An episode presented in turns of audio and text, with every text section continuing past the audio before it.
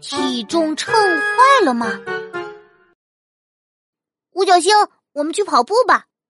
呃，虽然我很不想去，但为了减肥，我得对自己狠一点儿。这就对了嘛。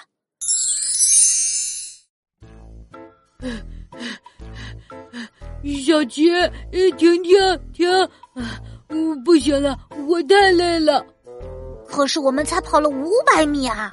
五角星，前面药店门口有个电子秤，敢不敢去称一下？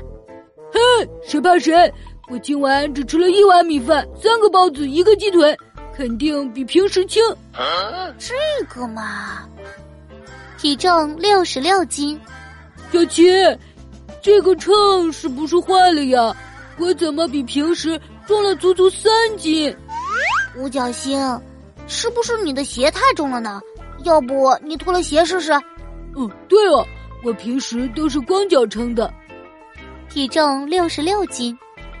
老板，你们家的秤是不是坏了呀？